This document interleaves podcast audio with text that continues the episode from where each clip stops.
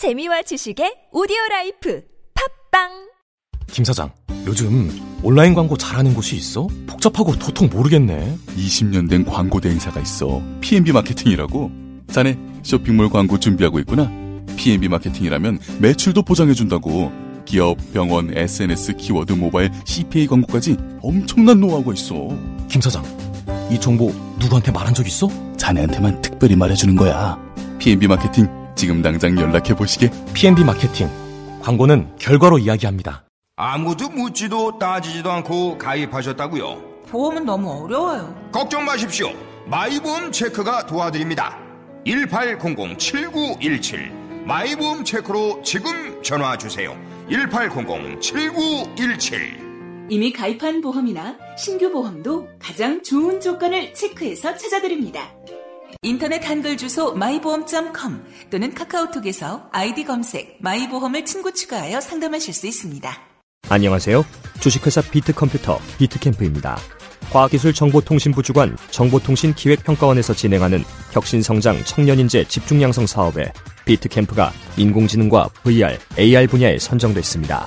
30년 전통 비트캠프는 국내 유명 대학, IT 기업, 지자체와 컨소시엄을 맺어 4차 산업혁명을 선도할 우수 인재를 양성하게 됩니다. 여러분도 IT 주인공이 될 수 있습니다. 지금 문의하세요.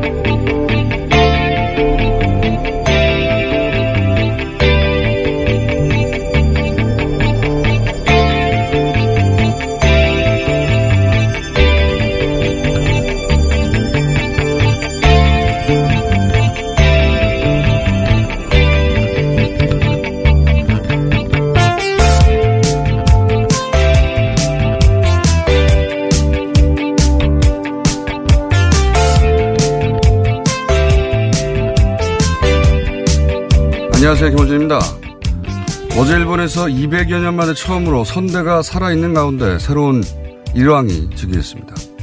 전쟁 책임을 지지 않는 대신 상징적인 존재로 남아 천황제를 유지할 수 있었던 히로이토는 우리에겐 엄연히 전범입니다. 남의 나라 입헌 군주제를 우리 입장에선 결코 곱게 볼 수 없는 결정적인 이유죠.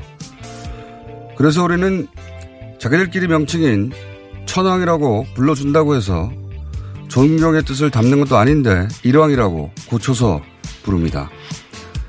그런데 그 아들 아키히토는 사실 아버지와는 달랐습니다. 전쟁을 체험한 세대로 그는 A급 전범이 합사한 이후로는 야스쿠니 신사를 한 번도 참배하지 않았고 일본 우익이 끊임없이 개정하려는 현재의 평화헌법을 유지하려고 노력했었죠.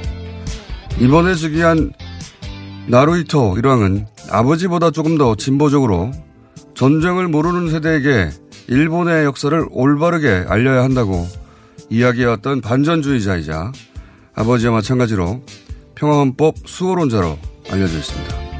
그래서 일본 우익은 장남 나루히토가 아니라 우익 성향이 강하다는 차남 후미히토를 일왕으로 선호한다고 하죠. 아이러니하게도 가장 봉건적인 제도인 일본의 천황제가 아베 이후 극단적인 우경화로 치닫고 있는 오늘날의 일본 정치에서 가장 진보적인 세력의 구심점이 될 수도 있는 상황인 겁니다. 해서 일왕의 즉위식 즈음에서 말해두고 싶습니다. 아베, 일왕, 그리고 양심적인 일본 시민사회는 각각 구분해서 바라보자. 김호준 생각이었습니다.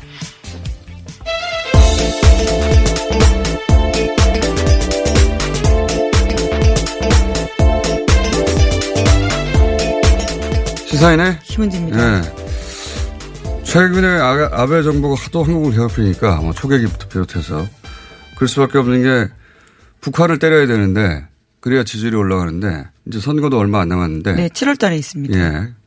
근데 이제 북한은 함부로 때릴 수 없는 상황이 됐고 그러다 보니까 우리를 계속 대, 개신 때려오고 있잖아요. 예. 그래서 일본에 대한 반일 감정이 예전보다 더 올라갔다고 그렇게 보여지는데 근데 우리나라엔 뭐 그다지 잘 안 알려졌지만 이, 어, 아케이토 이랑은 어, 일본이 식민 지배했던 나라들의 과거 사과도 여러 번 했었어요. 예. 우리나라도 오려고 했었고, 일본 정부가 막았죠. 근데 이제 이번에 생전에 장남이 나루히토에게 물려준 게 200년 만에 처음이라고 하는데 이것도 일본의 극우화, 아베 헌법 개정 시도 이런 것과 연관이 있다고 그렇게들 봅니다. 그게 그 장남 나루히토 이번 일왕이 된, 어, 이 양반은 딸밖에 없어요. 네, 그렇죠. 그런데 네. 일본 왕가는 남자에게만 왕위를 계승하는 거로 돼 있어요. 네, 이번 즉위식에도 남자들만 참석했다고 예. 하는데요. 근데 차남은 아들이 있어요. 근데 차남은 굉장히 극우적으로 알려져 있습니다. 그래서 일본 극우들이 장남이라 차남을 선호했다고 알려져 있고. 근데 이제 어, 이 선대가 사망한 후에 더 나이가 들어서 만약에 어, 물려주면 차남이 받을 가능성이 높다.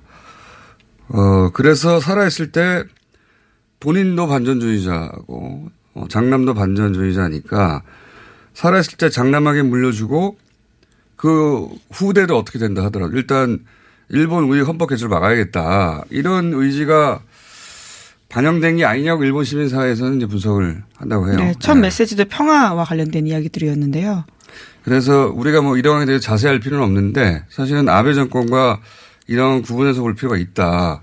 아이러니한 것이 군주제라는 게 가장 복문적인 제도인데 네, 그렇죠. 예, 일본 사회가 진학 워낙 지금 그 우경화돼 있어서 정치권은 뭐 말할 것도 없고 언론도 그러다 보니까 어 이란과 어 일본의 양심적인 시민 사회가 손을 잡고 어 이런 그 헌법 개정 시도를 막으려고 한다고 해석하고 있어요. 일본 시민사회에서. 예. 우리 입장에서도 보면 그래서 이란에 대해서 어, 좀 달려봐야 되는 측면이 있다. 이제 그런 얘기를 하는 데가 없어서 잠깐 남겨해 두고요. 큰 행사죠, 일본에서. 굉장히 큰 행사예요. 네, 세계적으로도 뉴스가 많이 나오고 있고요. 그래서 음. 레이와 시대의 개막이다라고 알리는 뉴스도 많습니다. 그러니까 우리 입장에서는 뭐 천황, 일왕 하면 어, 무조건 전범이고 굉장히 그, 어, 반발하게 되는 심리가 있죠. 당연히 그런데, 어, 지금 일왕은 좀 달리 발 볼 측면이 있다는 겁니다. 자,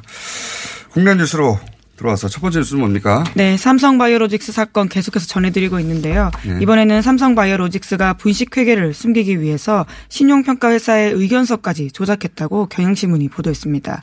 검찰이 압수수색 과정에서 이 증거를 찾아냈다라고 하는데요.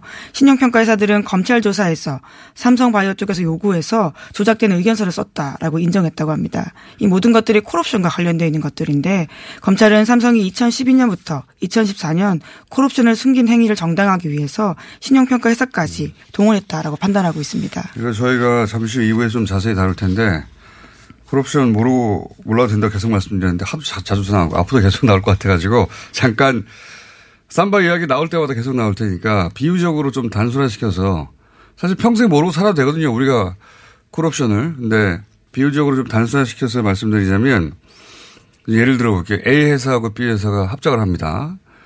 근데 A는 돈이 있고 B는 기술이 있다고 칩시다. 그러면 기술을 낸 쪽에서는 나중에 얻을 게 있어야 되잖아요. 예.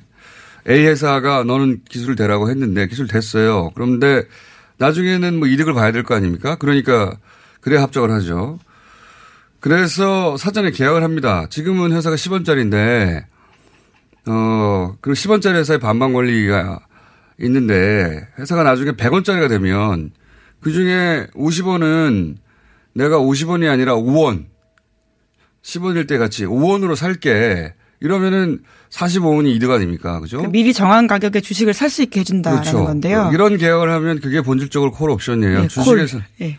주식이 되면 좀 디테일은 다르지만 본질은 그런 겁니다. 그러니까, 어, 나중에 이 회사가 잘 되면 그 회사를 싼 가격으로 미리 말한 가격에 예. 살게 이게 콜 옵션인데 근데 A 회사 입장에서 보자면 그러면 그거는 빚이에요. 왜냐하면 B가 달라고 할 때 줘야 되잖아요. 빚이란 말이죠. 그런데 어, 여기서 그 삼바의 자회사 삼성 바이오 에피스를 A라고 생각하고 바이오젠이라고 하는 미국 회사를 B라고 생각하면 이게 이제 대충 그 그림이 그거하고 맞- 맞아 떨어지는 거예요. 그러니까 삼성 입장에서는 그 빚을 안고 있었던 겁니다. 근데 이걸 숨겼던 거예요. 빚이 있다는 거를 콜옵션이라고 하는 사실상 빚이죠. 장부에 어, 반영했어야 하는데 그걸 장부에 반영하면 이 빚이 너무 크기 때문에 회사가 자본 점식이 되고 그러면 상장이 안 되고 그러면 제일모직 삼성물산 합병할 때 좋은 조건도 안 되고 그럼 삼성 승계 구도도 안 되고 그래서 이 빚을 숨겨왔다가 그게 숨겨왔다는 게 들킨 겁니다. 들켰는데 이번에 오늘 나온 기사는 뭐냐면 그 빚이 크기가 얼마나 되냐. 신용평가 회사가 아, 이 빚은 5조짜리입니다. 4조짜리입니다. 평가하면 빚이 결정되는 거 아닙니까? 근데 평가할 수 없다고 해라라고 삼성이 이 네. 신용평가 회사한테 시켰다는 거예요. 네, 조작가 대피를 시켰다라고 하는 건데요. 과거에 전해드렸던 거는 회계사들을 통해 가지고 조작을 한번 그렇죠. 한 바가 있고 또 다른 겁니다. 이번엔 신용평가사까지 우리나라에서 가장 큰 곳이라고 하는데요. 네. 이것을 세 곳을 동원해서 또 이것까지도 조작했다라는 겁니다. 그러니까 이 조작했다는 건 자기가 직접 썼다는 것도 있어요. 삼성이 그냥 쓴 거예요. 신용평가 회사 아니잖아요. 신용평가의 대상이 되어야 될 삼성이 자기들이 직접 요렇게 요렇게 썼다는 거. 네, 그리고 이름만 내달라고 했다라는 건데요. 그렇죠. 그래서 신용평가서는 신용평가를 한 적이 없다는 겁니다. 그게 들켰다는 거예요. 삼성 아니면 진작에 다 감옥 갔습니다. 이건. 네. 하나하나가 아주 큰 건인데요. 회계뿐만 아니라 이번에 신용평가사까지도 등장하게 된 거죠.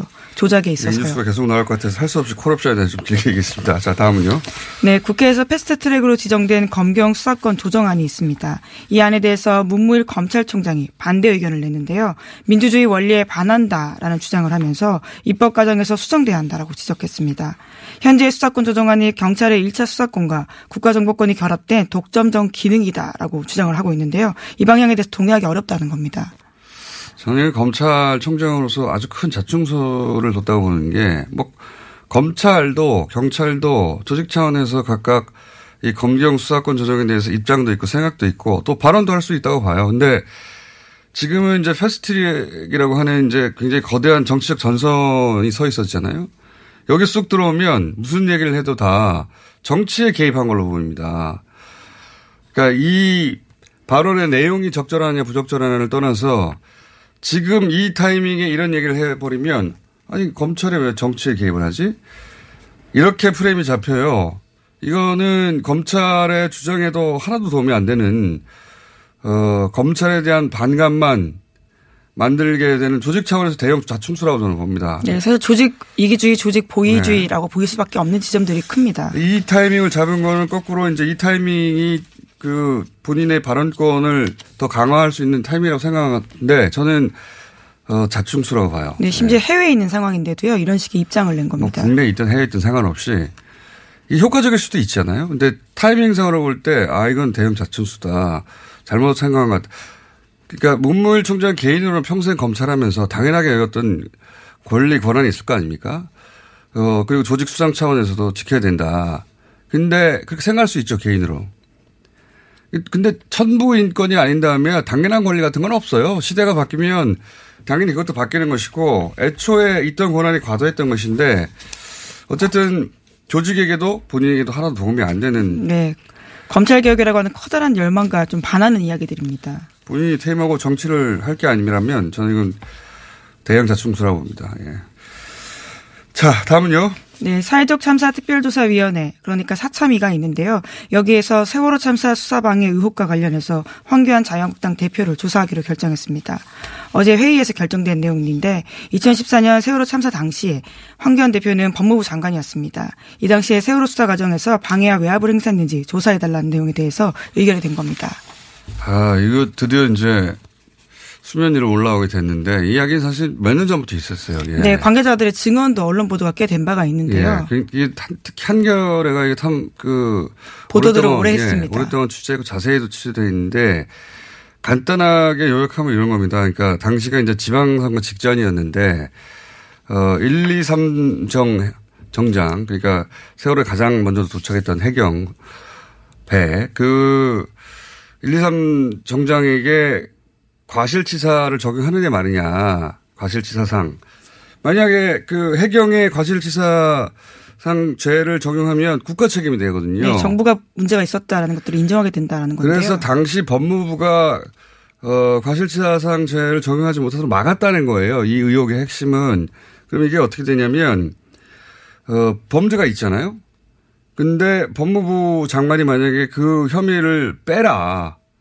그러면 검사는 범죄가 있으면 기소를 해야 되는데 검사로 하여금 의무에 없는 범죄를 빼는 건 검사의 업무가 아니에요. 의무에 없는 일을 하게 만들었잖아요. 네, 직권남용이 될수 그렇죠. 직권남용. 권리행사 방해죄가 딱 되는 겁니다. 명쾌하게 이 지시를 했다는 게 밝혀지면 근데 이 지시를 했다는 걸 밝히는 게 어렵겠죠. 예. 네, 물론 여론의 관심이 좀 낮아진 다음에는 업무상 과실치소로 기소할 수 있었다라고 하는데요. 하지만 관련된 광주지검 지휘부가 모두 자천당했다라고 합니다. 그렇죠. 예, 이 이야기는 2015년 때부터 있었고요. 2016년, 2017년 계속 있었는데 지금은 이제 어 여, 아, 야당의 대표가 됐기 때문에 오히려 이거를 정치적으로 자기를 죽이려고 한다고 하겠죠. 근데 이건 오래된 이야기고 어, 황교안 대표도 사실은 털고 가야 될 사안이기도 합니다. 네. 어, 이 역시 잠시 후 2부에서 좀 다뤄보겠습니다. 자, 다음은요. 네, 자유한국당 정당 해산 촉구 청원이 역대 최고 많은 인원이 서명한 국민 청원이 되었습니다. 이 시각 방송을 시작하기 직전에 숫자 확인해 보니까 164만 명 이상이 서명을 했는데요. 그러자 야권 일부에서는 조작 의혹까지 제기했습니다.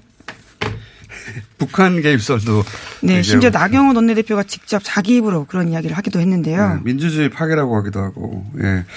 저는 이게 자유한국당이 현재 이 지지자를 결집시켜서 어, 지지율이 어느 정도 오르는 찬스이기도 하고 또 한편으로는 대단한 위기라고도 보는 것이 어, 현재 오로지 지지자만 만족시키는 발언을 계속하고 있거든요. 자유한국당에서는. 이 청원에 참여, 참가한 사람이 폭발적이지 않습니까? 어, 그런데 이 사람들에게 북한 개입을 얘기하고 이 사람들이 민주주의를 해친다고 얘기하면 조작된 사람들이다라는 예, 취지의 얘기하면 예. 더 화가 나고 그리고 이 소위 그 중도가 떠나요. 예.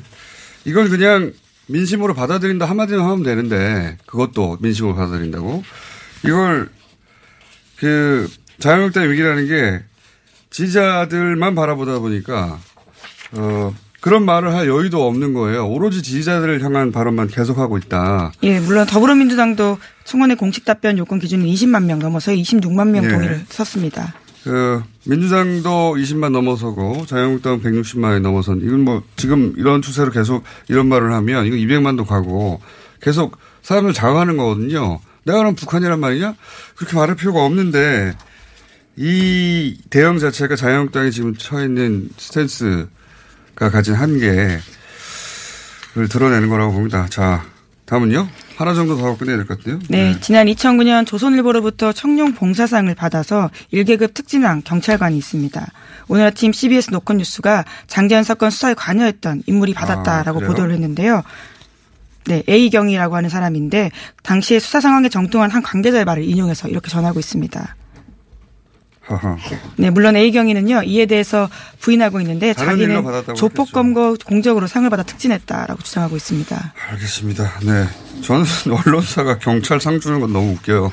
네, 저 이 부분에 대한 지적들도요, 지금 다시금 지적되고 있습니다. 자, 어, 갑자기 쑥 들어온, 예, 간만에, 썬킴. It's English time. 영어 자판기. 보고 싶었습니다. 저는 아니에요. 알겠습니다. 오늘 뭡니까?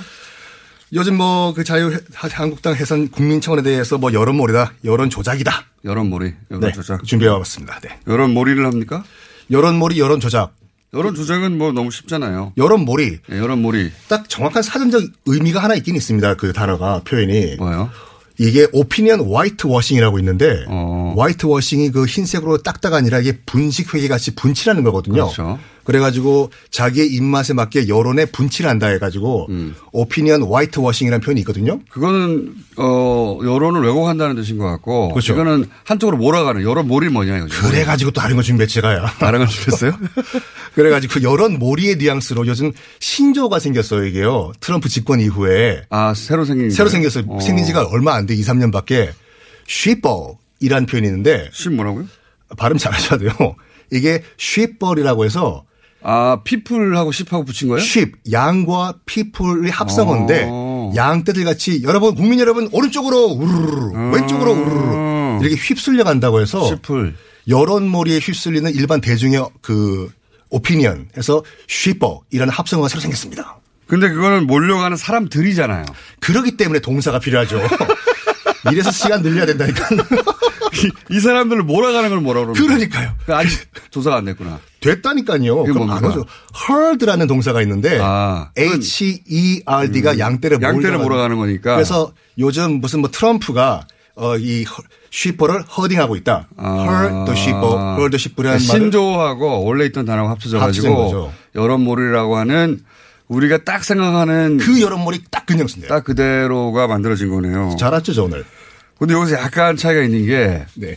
이거는 그 사람들을 또 비하하는 것도 있잖아요. 사람들이 몰려갈 만한 사람들을 몰아가는 거잖아요. 그게 아니라 멀쩡한 사람들한테서 막 언론을 통해서 보도를 많이 해가지고 몰아가는 근데 그 언론은 뭡니까? 쉬볼이라고 해가지고 이제 쉽이 이제 우리가 알고 있는 나쁜 뉘앙스로 알고 있는데 네. 그 나쁜 뉘앙스라기보다는 그냥 그 대중 여론 허드란 동사 때문에 약간 귀엽게 풍자한 표현인데 그렇게 나쁜 표현은 아닌데요.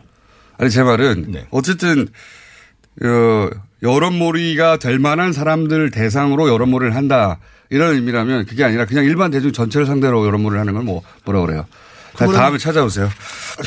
가요죠. 준비가 안 된 것 같으니까. 근데 어쨌든 없던 단어인데 미국에서 생겼다. 생긴 지 2년 된 그 신조가 쉬볼이라는 표현이 새로 생겼습니다. 아, 10번. 발음을 조심해야 되겠네요. 조심하셔야 되죠. 자, 여기까지 하겠습니다. 감사합니다. 자, 어, 영어 자판기? 썰킴이었습니다. 네. 그리고 시사인의 김은지였습니다. 감사합니다. 자동차에서 발생한 대기오염 물질이 서울에서 발생된 미세먼지의 3분의 1을 넘게 차지한다는 사실 아시죠? 서울시는 노후 차량의 조기 폐차 비용과 저공해 조치를 지원하고 친환경 차량인 전기차, 수소차, 전기 이륜차 구입 시 보조금도 지급하고 있습니다. 그리고 택시, 버스, 화물차 및 어린이 통학 차량 등의 친환경 차량 보급에도 힘쓰고 있습니다. 서울시는 시민들과 함께 친환경 자동차로 맑은 서울을 만들어 갑니다. 자세한 사항은 120 다산 콜센터로 문의하세요. 이 캠페인은 서울특별시와 함께합니다. 이게 무슨 일이지? 로션 하나 바꿨을 뿐인데 내 얼굴이 어떻게 된 거야? 오빠, 얼굴이 왜 이래? 지야, 도대체 뭘 했길래 얼굴이 이렇게 환하고 탱탱해진 거야? 헤이브로 맨즈 브라운 올인원으로 로션 하나만 바꿨는데 얼굴이 엄청 환해지고 피부결도 좋아졌어. 잠깐, 그거 이름이 뭐라고? 로션 하나로 내 얼굴에 환한 마법이 시작된다. 헤이브로 맨즈 브라운 올인원 로션. 지금 포털에서 헤이브로를 검색하세요. 빅동의 추억 미궁 대장사랑 안녕하세요. 가정의 달을 맞아 최대 30% 할인된 가격으로 부모님, 가족, 연인, 다이어터 등 소중한 분들에게 꼭 맞는 맞춤형 장 건강 선물 세트를 균일 가격으로 준비했습니다. 가정의 달 최대 30% 균일가 맞춤형 장 건강 선물 세트 품절시 조기 마감 검색창에 미궁 장사랑 지금까지 이런 코업은 없었다. 이것은 페루의 산삼인가 마카인가. 코어업에 마카가 왜 나와?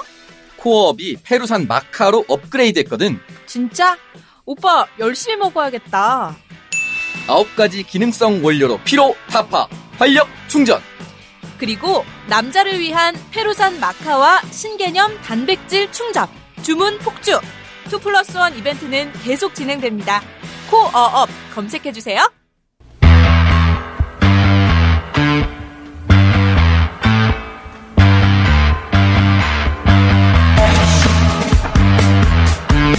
사회적 참사 특조위. 이 경우에는 세월호 특조위라고 할 수 있겠습니다.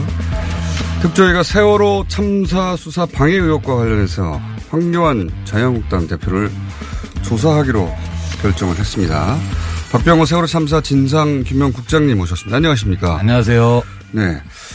어, DBR 바꿔치기 이후로 다시 모셨는데, 바꿔치기 의혹 이후로.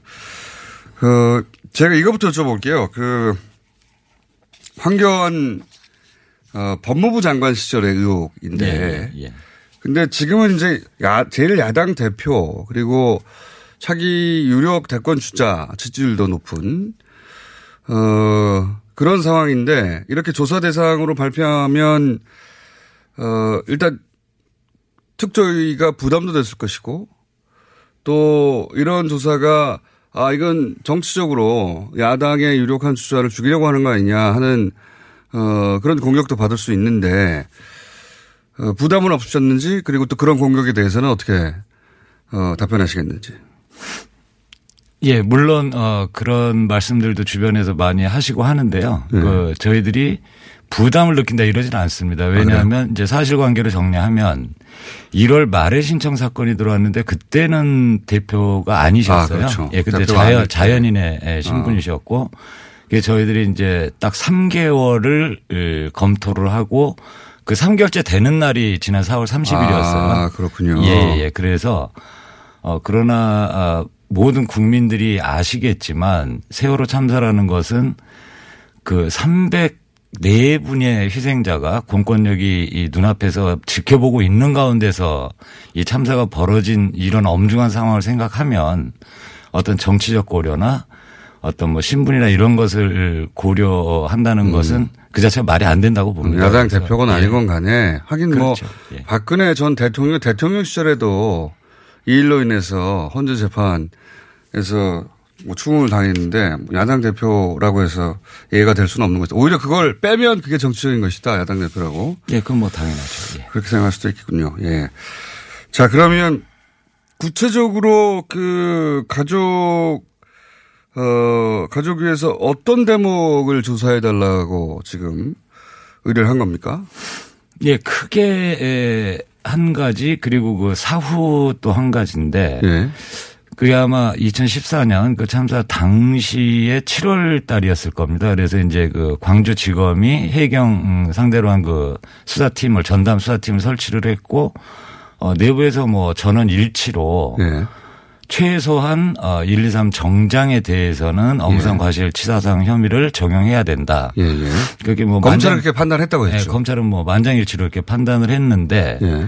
어 매우 집요하게 에, 아마 그 법무부라고 추정이 되고 있는데요. 그 법무부 쪽에서 어 절대 그것은 안 된다. 이게 어. 업과사라고 하는데 그 업과사를 빼야 된다라고 실제로 어 아주 강한 압박이 있었고 업무상 과실치사상죄를 업과사로 줄여서 예, 예. 업과사를 빼라고 법무부 쪽에서 지시가 왔다. 예, 계속 어 지지가 음. 왔고 그래서 어이 최종 그게 현실화가 됩니다. 그 7월 말에 1, 2, 3 정장을 그 업과사 혐의와 어뭐 공문서 예. 어 허위 이런 쪽으로 해가지고 어 긴급 체포를 하게 됩니다. 그래서 예. 이제 구속영장을 신청을 하는데 구속영장에서 그게 빠졌습니까? 빠졌습니다. 업과사가? 업과사가 빠지는 바람에 사실은 기각됐죠. 어, 기각될 수밖에 없죠. 그, 네. 그 혐의, 이, 그 빠진 혐의로는 어, 구속을 시킬 수 있는 사유가 안 되기 때문에 결국 빠졌고 그러니까 어, 그럼 그때 누가 검찰 쪽에서는 당연히 집어넣어야 된다고 만장일치로 결정했던 업과사를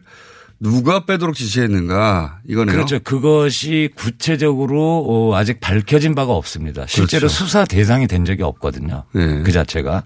누가 예. 빼도록 해- 지시했는지. 그렇죠. 예. 그래서 그것이 이제 세간의 의혹이 많이 나왔고 그러나 저희들이 지금 조금 주목하고 있는 것은 현직 검찰에 계신 분들 예. 그리고 어, 그 그것도 꽤 고위직에 계신 분들이 아, 실제로 압박을 받았다, 압력을 받았다라고 어, 이미 언론을 통해서나 언론의 익명으로 보도가 있긴 있었죠. 예, 그렇죠. 그래서 예. 어, 여러분들이 그런 말씀을 동일하게 하시기 때문에 네. 어, 이 부분에 대해서는 조사를 안 할 도리는 없다. 음. 그리고 저희들은 당연히 뭐 지금 황교안 대표 어, 그분께서 뭐 직접 그런 지시를 했다라는 어떤 선입견은 가지고 있지는 않습니다. 네. 하지만 법무부 쪽에서 그런 지시가 검찰 쪽에 왔다고 하는 언론 보도가 있었으니까요. 예. 그렇죠. 당연히 예. 뭐 조사할 수밖에 없다 이렇게. 근데 그게 이제 법무부 장관으로 특정된 건 아니지만 당시 법무부 장관이 하필 황교안 법무부 장관이었기 때문에 당시에. 어, 그렇죠. 예. 그래서 수사 대상이 된다. 왜냐하면 뭐 그때 그 수사를 했던 어, 지휘 라인에 있던 분들이 여전히 검찰에 다 있거든요. 그렇죠. 예. 그러니까 그때 당시 오래되지도 않았고 워낙 큰 사건이었으니까 사실은 정확하게 기억들 하고 계시겠죠. 어떻게 예, 내려왔는지는. 예, 예. 그게 한 큰 덩어리고요. 예. 그리고 또 하나가 어, 뭡니까? 어, 저희 그 일기 세월호 특조위가 일기 예. 세월호 특조위가 아, 사실은 강제 해산이 당했는데 그렇죠. 그것에 대한 그 어, 법적으로 이게 맞는 행위인지 여부도 예. 사실은 지금 아직 제대로 가려진 적이 없습니다. 어. 그 자체도. 그런데 그때가 아, 아마 총리 권한 대행 시절이신가 그랬을 아, 겁니다. 그래서 그, 그거는 법무부 장관 시절이 아니라 네, 그렇죠. 권한 대행 시절에 예, 예. 일기 특조위를 강제로 해산한 예, 결정을 총리 누가 했느냐. 시절일 겁니다. 네, 총리. 총리 시절에 예, 예. 그 결정을 한 거 아니냐. 예, 그래서 이제 그 부분도 한번 살펴볼 대목이 있고요. 조사방이네요. 그거는. 예. 그리고 앞에는 어 권리행사방이죠. 예, 예, 예. 그 두 가지 대목에 대해서 근데 이제 조사만 할 수 있고 강제 수사권이 없는데 어 뭐 황교안 대표를 조사하겠다고 부른다고 오지도 않을 것 같은데요. 그 부분은 예, 근데 저희들은 아직 뭐 거기까지 생각하고 있지 않은 것이 예. 이 워낙 그 법치를 강조하셨던 분이고 어 지금도 법치를 항상 그 가장 음 중요하게 생각하고 계시는 음 분이라고 생각을 해서 예. 당연히 법적 기구인 어 적법한 절차에 의한 조사에 응하지 않으시리라고 저희들은 상상하지 않고 있습니다 지금. 아, 법적 기구고 예. 하니까 법을 지키시는 분이니까. 근데 이게 정치적 탄압이라고 이렇게 하면 안 나올 가능성이 저는 높은 것 같은데 특조위에서는 어, 적법한 절차를 거쳐서 요청하면 나와서 어, 당시 상황을 설명해 주실 것이다. 예, 뭐 당연히 설명이 필요하면 음, 설명을 해 주실 것이다 이렇게 생각하고 있습니다. 혹시 그 이런 결정을 내리고 자천당했던 검찰에 대한 조사도 해보실 생각이십니까? 네, 저희들이 옷을 벗은 분도 있습니다. 광주지검 쪽에. 아, 예, 그렇죠. 예. 예. 그래서 일단은 저희들이 그 어, 언론 기사를 쓰신 분들도 어, 다시 한번 그 정황에 대해서 한번 어, 얘기를 들어보려 하고요. 아, 기사를 예, 쓴 그렇죠. 분들. 이제 차근차근 이제 올라가야 되겠죠. 해당 기자가 기육, 니은 이런 식으로 예. 익명 철회했지만 그 검찰발 코멘트를 많이 따서 예, 예. 한겨레 기자분. 예, 예. 그분이 거의 그 특조위가 할 조사는 대부분 하신 것 같은데요. 보니까 저도 그 기사 봤는데. 음, 음, 예, 상당히 그 최근까지도 굉장히 그렇게 자세하고 상세하게 몇 년간에 걸쳐서 해왔던 예. 취재고 예, 예. 몇 년간에 걸쳐 완성도가 높아져서 예, 굉장히 맞습니다. 꼼꼼한 기사입니다. 예, 저희도 그 기자분을 직접 모셔야 되겠네요. 예. 예, 예. 팀장님을 모실 게 아니라. 예. 국장님. 예, 어쨌든 맞습니다. 예. 어려운 조사를 시작하셨습니다. 네. 알겠습니다. 앞으로 진척이 있을 때마다 저희가 조금이라도 진척 있으면 다시 모시고 어, 계속해서 이 사안은 짚어가고 그리고 어 그 뭡니까 DBR 관련해서는 그 기자들 다시 모으고 일종의 재연도 하셨던데 보니까 그죠? 아, 예, 어제인데요. 그 예. 부분은, 어, 사실 저희들이 먼저 기획을 했다기보다는 그 언론 쪽에서 가족분들한테 그 사일러 어. 가족 협의회 그 재연하는 게 좀 필요하겠다. 이제 그런 그 요청이 좀 있었던 거로 기자들도. 머릿속에 잘 안 그려질 테니까 그렇죠. 예, 예. 상황이 그래서 사실 이 어제의 그 행사는 저희들이 아, 주재한 게 아니고 아니라 가족협의회가. 예, 가족협의회가 안내 데스크를 직접 짜셨어요. 안내 데스크를 아, 모형을 모형을 예, 이런 이런 곳인데 그렇죠. 어떻게 그런 일이 벌어질 수 있느냐? 예, 예, 예. 그래서 저희들도 어, 제 사실 처음 본 겁니다. 그 아 그렇군요. 예. 저는 특조위가 참 일을 잘한다고 싶었는데 가족협의회가 한 예, 일이었습니다. 예, 예, 맞습니다.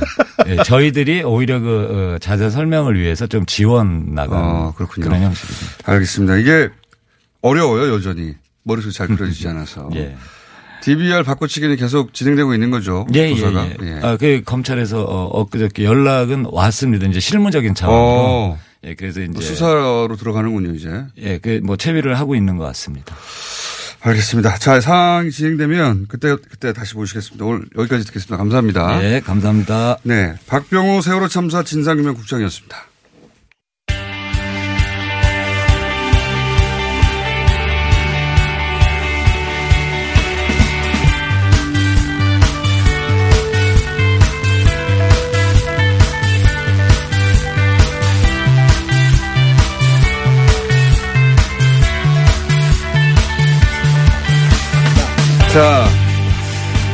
아, 삼성 바이오로직스 앞으로 계속 뉴스가 나올 수밖에 없습니다. 네. 어, 요 사안 관련해서 국회의원으로는 거의 최초이자 거의 유일하게 오랫동안 분투하며 이 사안을 수면 위로 끌어올리기 위해서 노력하다가, 어, 사라지신 분이죠. 다른 곳으로. 박영진 의원 모셨습니다. 예, 안녕하십니까. 안녕하세요. 박영진입니다. 네. 오랜만에 모셨습니다. 이 건으로는. 예. 네. 유치원 3법까지 한, 한참 하다가 그 전에는 사실 이 건으로 오랫동안. 그랬죠. 예. 제가 그래서 뭐 한쪽으로는 유치원 한쪽으로는 삼성 이렇게 네. 하고 있는 중입니다. 거기서 위원회에서는 쫓겨나지 않으셨어요? 이거 정부에서 쫓겨나서 교육위원회에 가가지고 예, 일이 그렇게 된 거죠. 거기 가서 더 큰 건을 더 들으셔가지고, 예. 자, 어, 그때 굉장히 중요한 문건들을 공개를 예, 하셨어요. 그렇습니다. 오래됐는데, 잠깐 설명해 주시죠. 무슨 일이 그때 있었는지. 삼성 바이오로직스의 분식 회계와 관련된 내부 문건입니다. 잠깐만요. 참고로 옆에는 주진우 기자가 앉아 있습니다. 아, 예. 안녕하십니까. 나 후반부로 설명하기 위해서. 잠깐 기다려요. 주진우 기자는. 예. 그래서 제가 작년 어, 11월 7일 날그 내부 문서를 공개를 했고요. 예. 왜 했느냐면 증권선물위원회 이게 분식회계인지 아닌지를 확인해 줄 증권선물위원회 내부 분위기가 네. 어, 유야무야 넘어갈 분위기였다는 얘기 때문에 그랬고요. 이 얘기는 예. 다 한번 해야 되겠어요. 사실은 굉장히 어려운 관문들을 다, 예. 야, 이거 되겠나? 삼성인데? 되겠나? 삼성인데? 하는 고비를 간신히 간신히 넘어서 여기까지 온 겁니다. 기적적으로. 근데 그 중에 굉장히 큰 고비 하나를 넘어가는데 결정적인 문건을 공개하셨어요. 예, 그때. 그때 만일 그 문건 공개하지 않았으면 그 네. 뒤에 일주일 뒤에 엉뚱한 결과가 나왔을 수 있고요. 본인의 이제. 예. 그런데 본인에 대한 스스로에 대한 칭찬인 거죠, 지금. 11월 그리고 그 일주일 뒤인 11월 14일 날 중선이가 이거 분식회계예요. 그러면서 예. 어디를 고발을 했느냐면 삼성 바이오로직스 그리고 이와 관련된 4개 회계법인을 고발을 했어요. 그렇죠. 근데 검찰이 예. 우다다닥 어디부터 뛰어갔느냐면 삼성 물산을 느닷없이 예. 들이쳐서 거기를 다 들어왔어요. 검찰도 수사를 엄청 나게 잘했어요. 저는 신속하게. 제가 검찰을 응원하고 박수 칠 거라고 몰랐는데 예. 이번에 정말로 그래요. 삼성 바이오로직스 수사는 검찰이 뭐 번개처럼 네. 그리고 핵심을 딱 때려가지고 바로 본론으로 들어왔어요. 그래서 예. 지금 확인하고 있는 내용들은 황당 그 자체입니다. 예. 그때 문건이 뭔지 잠깐 설명. 본인 자랑을 좀 더 자세히 해주세요. 예. 그 아니 그러니까 지금 말씀드리는 게 다 이게, 이게 확인 그 문건 안에 있었던 분식회계의 그 정황, 예. 실행 계획 이게 다 실행됐었다는 걸 검찰이, 검찰이 확인하고 있는 확인하고. 있는데요. 맞아요. 이거를 확인하는 과정에서 우리가 지금 화들짝 놀라야 되는 건 뭐냐면 일 삼성이 회계법인들과 공모를 해서 어, 삼성물산과 제일모직의 합병 과정에서 이재용 부회장한테 일방적으로 유리한 그 가치를 만들기 위해서요. 예. 뻥튀기를 시켰는데 그 네. 뻥튀기 삼성 바이오로직스를 뻥튀기 시켰는데 그 규모가 무려 19조짜리로 뻥튀기를 시킨 거예요. 그때 그랬었죠. 예. 근데 이때 이 지금 요즘 나오고 있는 이 콜옵션을 예. 이때는 숨겨요. 예. 자, 두 번째. 예. 합병을 하고 났어요. 삼성이 시켜서 했다는 게 드러났죠. 예. 예. 삼 그리고 두 번째 삼성과 회계법인이 공모를 해서요. 예. 이제는 이 콜옵션을 가지고 어, 이 콜옵션에 대한 이른바 상대편 미국에 있는 바이오젠이라고 하는 회사가 콜옵션 행사하려고 한다더라 예. 라고 하는 주장을 하면서 느닷없이 분식회계를 시작하는 해서 예. 4조 5천억 원대의 분식회계를 시작을 해요. 예. 그리고 이, 이거를 통해 가지고 자본 잠식 상태. 그러니까 예. 회사 거의 망하기 직전으로 그렇죠. 가 있다는 거를 이거를 숨기고 숨기죠. 오히려 4조 5천억 원대에 이르게 하고 뻥튀기 한 거죠. 예. 예. 거기에서 그걸 그로 인해서 주식 시장의 상장을 성공시켜요. 그러니까 대한민국 주식 사실은. 깡통이 된 회사를 네. 엄청 부자로 만든 다음에 예. 상장을 시키는데 실제로 깡통이었다는 거를 삼성은 다 알고 있었다는 거죠. 그럼 마지- 사기친 거죠. 시장 마지막으로 세 번째로 예. 삼성과 회계법인이 공모를 하여 예. 이 문제와 관련해서 주- 어, 이게 회계법인. 공모라고 안 합니다. 시켜서 했다고 합니다. 아, 그러니까 뭐 물론 그렇게 얘기하겠지만 예. 어 해서 어떤 짓들을 하느냐면 일 가처분 신청을 했잖아요. 증선이가 이러저러 뭐 예. 판단을 하고 나니까 징계를 하고 나니까 그때 가서 법관 앞에 가가지고 거짓말해요. 또 거짓말하죠. 예. 그 다음에 두 번째로 증권선물위원회라고 하는 국가기관에 가가지고도 또 거짓말을 해요. 그러니 한번한 거짓말을 덮기 위해서 계속 거짓말합니다. 생각을 해보십시오. 삼성이 이런 짓들을 같이 공모를 해서 하고 그러니까 다시 말해서 이 경, 범죄자가 경찰관하고 짜고 조서를 만들고요. 환자가 의사하고 짜고 엉뚱한 진단서를 만들어내는 이런 황당한 일이 대한민국에서 벌어졌는데 이게 3년 3년 전, 4년 전부터 된 거죠. 2015년이니까. 네. 이때부터 있었던 일을 이제사 검찰이 수사를 하니까 네. 이제사 이러한 관련된 증거들을 인멸하기 위해서 노력하고 있다는 거 아니에요. 그러니까 인멸하다가 잡힌 거죠. 지난 3, 인멸한 4년 게. 동안 너무나 당당하게 있었던 거예요. 누가 우리를 건들어? 네. 누가 삼성을 손을 대? 이렇게 생각하고 있었던 것 3, 같아요. 4년이 아니라 지금껏 삼성은 당당하게 범죄 행위를 저지른 지금도 하고 있어요. 아니라고 지금도. 어, 이게 이 삼성 뭐- 아니었으면 진짜 관련자들이 다 감옥에 오래오래 있을 사안입니다. 그렇죠. 근데 이 과정 전체가요. 기자 안 불렀는데 툭 튀어나왔네요. 대한민국 대한민국의 이 네. 경, 시장 경제 이 자체를 엉망으로 만들어 버리는 행위고요. 또 이로 인해서 국민연금이 손해봤죠. 그다음에 삼성물산 소액 투자자들 손해 봤죠.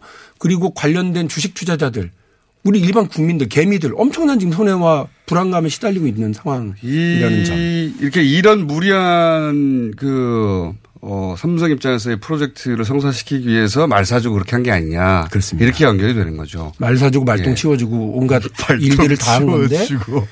근데 삼성은 거꾸로 당했다.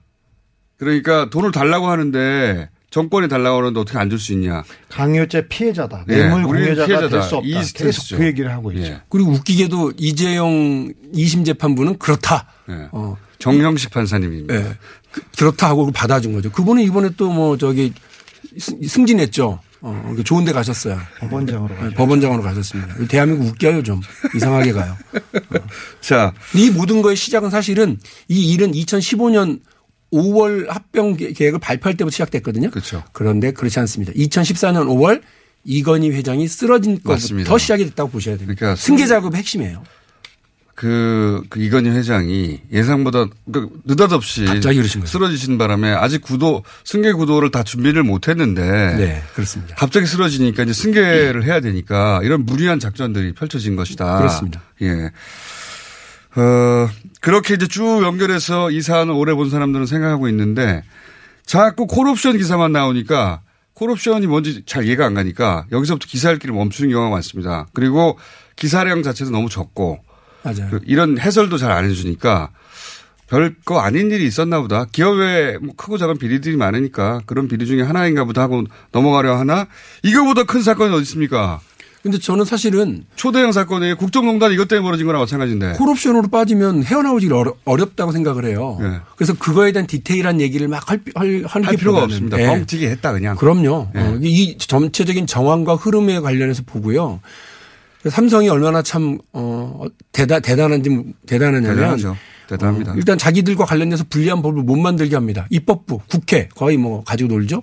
그리고 그 법이 행여 엉터리가 좀 이렇게 부족한 법이라도 만들어지면 관료들이 그거를 시행령이나 이런 걸 다 주물러 가지고 엉망을 만들어 버립니다. 고래도 위법한 일을 저지르면 검찰이 기소를 가장 낮은 걸로 해요. 그리고 법원에 가면 법원에 가서도 판결이 가장 낮거나. 웃기게 나와요. 낮거나 풀어주고. 그리고 이 모든 과정에 대해서 언론이 침묵을 해요. 그러니까요. 예, 이럴, 이럴, 이렇습니다. 지금 회계법인이 자기들 목을 걸고 이런 엉터리에 공모를 하고 같이 하잖아요. 할 수 있었던 일은 삼성 건이니까 괜찮을 거라고 생각한 거예요. 그렇습니다. 이런 무소불위의 권력이 헌법 위에 우리 법질서 체계 위에 삼권 분리 위에 서 있게 되면 대한민국은 더 이상 민주공화국이 아니라고 하는 게 가장 큰 위험이에요. 저는 삼성 바이오로직스 사건이 이만큼 수사 진척이 됐다는 자체가 기적적이라고 봅니다, 정말.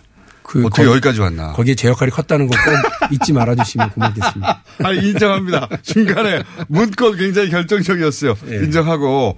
그리고 이 삼바 건이 다시 떠오르는데 박영진 의원 이름이 없어가지고 제가 아, 예. 한번 모셔야 되겠다 싶었어요. 아니 이분이 큰 역할을 했는데 다 잊혔네 이렇게. 원래 이- 그런 거죠 뭐. 예. 섭섭하셨죠. 아니 괜찮습니다. 옆에 나 이거 내가 한 거야 막 하고 싶었죠. 일만 바로 잡히면 됩니다. 자, 그러면 여기서부터 또 기자, 요, 요런 건 또 서초동 이야기는 주진희 기자한테 물어봐야 돼요. 여기까지는 현재 진행된 거고요. 이게 실제 그 검찰은 또 어디까지 진도가 나와 있어요? 많이 나가 있어요. 많이 나가 있어요. 그 정도는 나도 알아요. 어디까지 나가 할, 말할 수 있는 정도까지만 말을 하자면. 매우 매우 많이 나가 있어요. 매우 많이 나가 있다. 어, 어.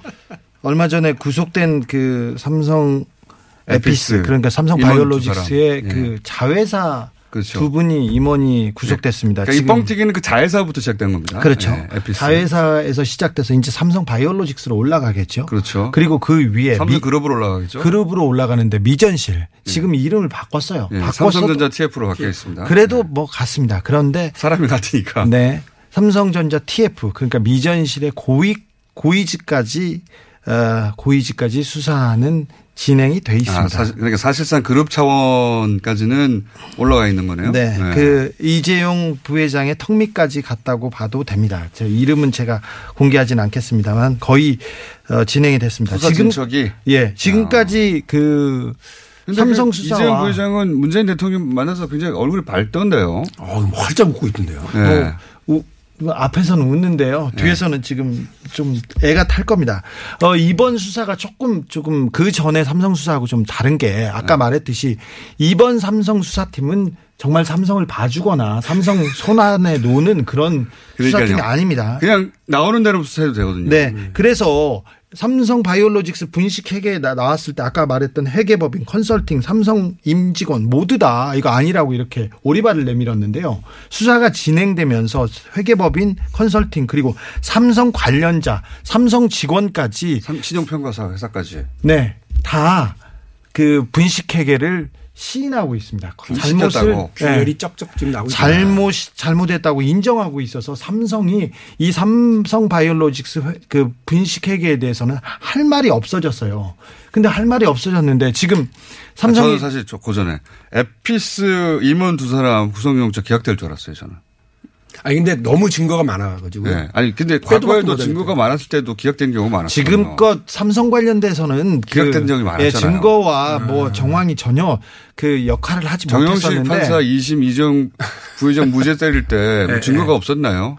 증거는 많았죠. 근데 이번의 경우에는요, 뭐 아시겠습니다만 실제로 최근 이게 몇 년 전에 저- 그 증거인멸을 저질러 놨으면 사실은 이렇게 안 될 텐데 와, 너무 당당한 거예요. 그동안 배, 배짱 좋게 이렇게 있다가 최근에 수사 것 시작. 어, 시작되니까 놀래가지고 막, 막 증거인멸 했으니까. 증거인멸 최근, 최근 거예요. 예. 증거인멸한 거 하나만 더 얘기하자면 JY 합병 미전실 이런 거 가려고 가지고 삼성 내에서 이정 부회장을 일컫는 이니셜입니다. 키워드를 검색해 가지고 여기에 어, 그 지웠다 증거인멸했다고 나왔는데 거기에 VIP가 하나 더 있어요.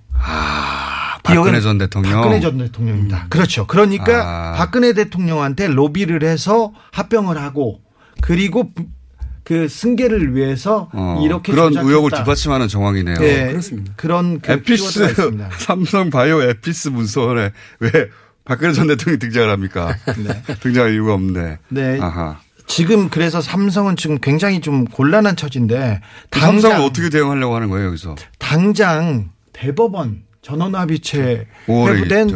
그렇죠. 어 그 대법원 판결이 지금 그 가장 큰 숙제입니다. 그런데 23일 날 속- 속개된다고 지금 돼 있는데 음. 5월 23일. 네. 네. 4, 4월 말에 판결한다고 그 박용진 의원님 생각하셨죠. 그리고 네. 5월로 넘어와서 5월에는 판결이 내려질 거라고 생각했는데 또 밀리면 아마 안 되는데. 또 밀릴 것 같습니다. 아, 근데 미- 어떻게든 미루려고 한다? 삼성이 그럼 안 되죠. 삼성이 지금껏 어떻게 좀 미루려고 했는데 네. 이번에 미루 이번에는 다급해서 미루지만 미룬다고 해서 삼성이 꼭 유리한 건 아니에요. 뭐 그렇긴 한데. 왜냐하면 지금 있는 수사가 예. 결론이 나가지고 이렇게 나오면요. 예. 검찰에 이 이제 그 기소가 되면 이 뭐이 조서에 나올 거 아니에요. 예. 그럼 그걸 근거로 대법원이 판단을 바꿔야 되는 거예요. 2심 판단을. 꼭 그렇지는 않은 걸로 저는 알고 있어요. 근데 꼭 그렇지는 대법원이 참고는 할 수 있고. 답을 네. 정해놨으면 고- 곤란한 일이죠. 그래서 참- 삼성에서 지금껏 80차례 80차례 넘게 의견서를 계속 폭탄처럼 냈습니다 대법원에. 아, 대법원에. 네, 그 그래서 의견서 핵심이 뭐예요? 미국 사례를 가, 자꾸 갖다 놓고 갖다 놓고 했는데 아까 말했다시피 강요죄 피해자다. 아, 음, 우리 당했다. 뇌물 그렇죠. 네, 뇌물 공여자가 아니라 이 얘기를 계속 하는데 미국 사례를 계속 하는데 잘못된 사례를 계속 가져오고 있어요. 잘못된 사례. 우리나라에서 뇌물로 가장 많이 뇌물죄로 그 처벌받고 있는 사람들이 식당이나 그 식당이나 술집 주인들인데 네. 공무원들한테 이게 뒷돈 줘가지고. 아하. 네, 네. 근데 이거 대부분 공무원들이 야 봐줄 테니까 돈 줘 이렇게 해서 그렇죠. 받았거든요. 근데 이 부분 이런 사례를 다 뇌물죄로 처, 처벌했습니다. 95% 이상이. 예. 근데 우리나라 판례가 있는데 이걸 무시하고 미국 판례를 가져오는데 미국 판례는 어떤 건데요? 미국 판례도 어, 사실관계가 20초밖에 안 맞지. 맞지 예. 않아요. 그런데 지금 삼성이 다급해서 마구 던지고 있는 게 지금 삼성의 어, 지금 하여튼 현주- 물량으로 우리가 예. 당했다고 입- 어, 말하려고 노력하고 있다. 네, 그렇습니다. 5월 23일이요? 네, 5월 23일입니다. 전원 합의체. 네. 네. 기다려 주시고 그리고 박영진 의원도 잊지 말아 주시기 바랍니다. 이 바에 대해서는. 박영진 의원 주진희 기자였습니다. 감사합니다. 고맙습니다.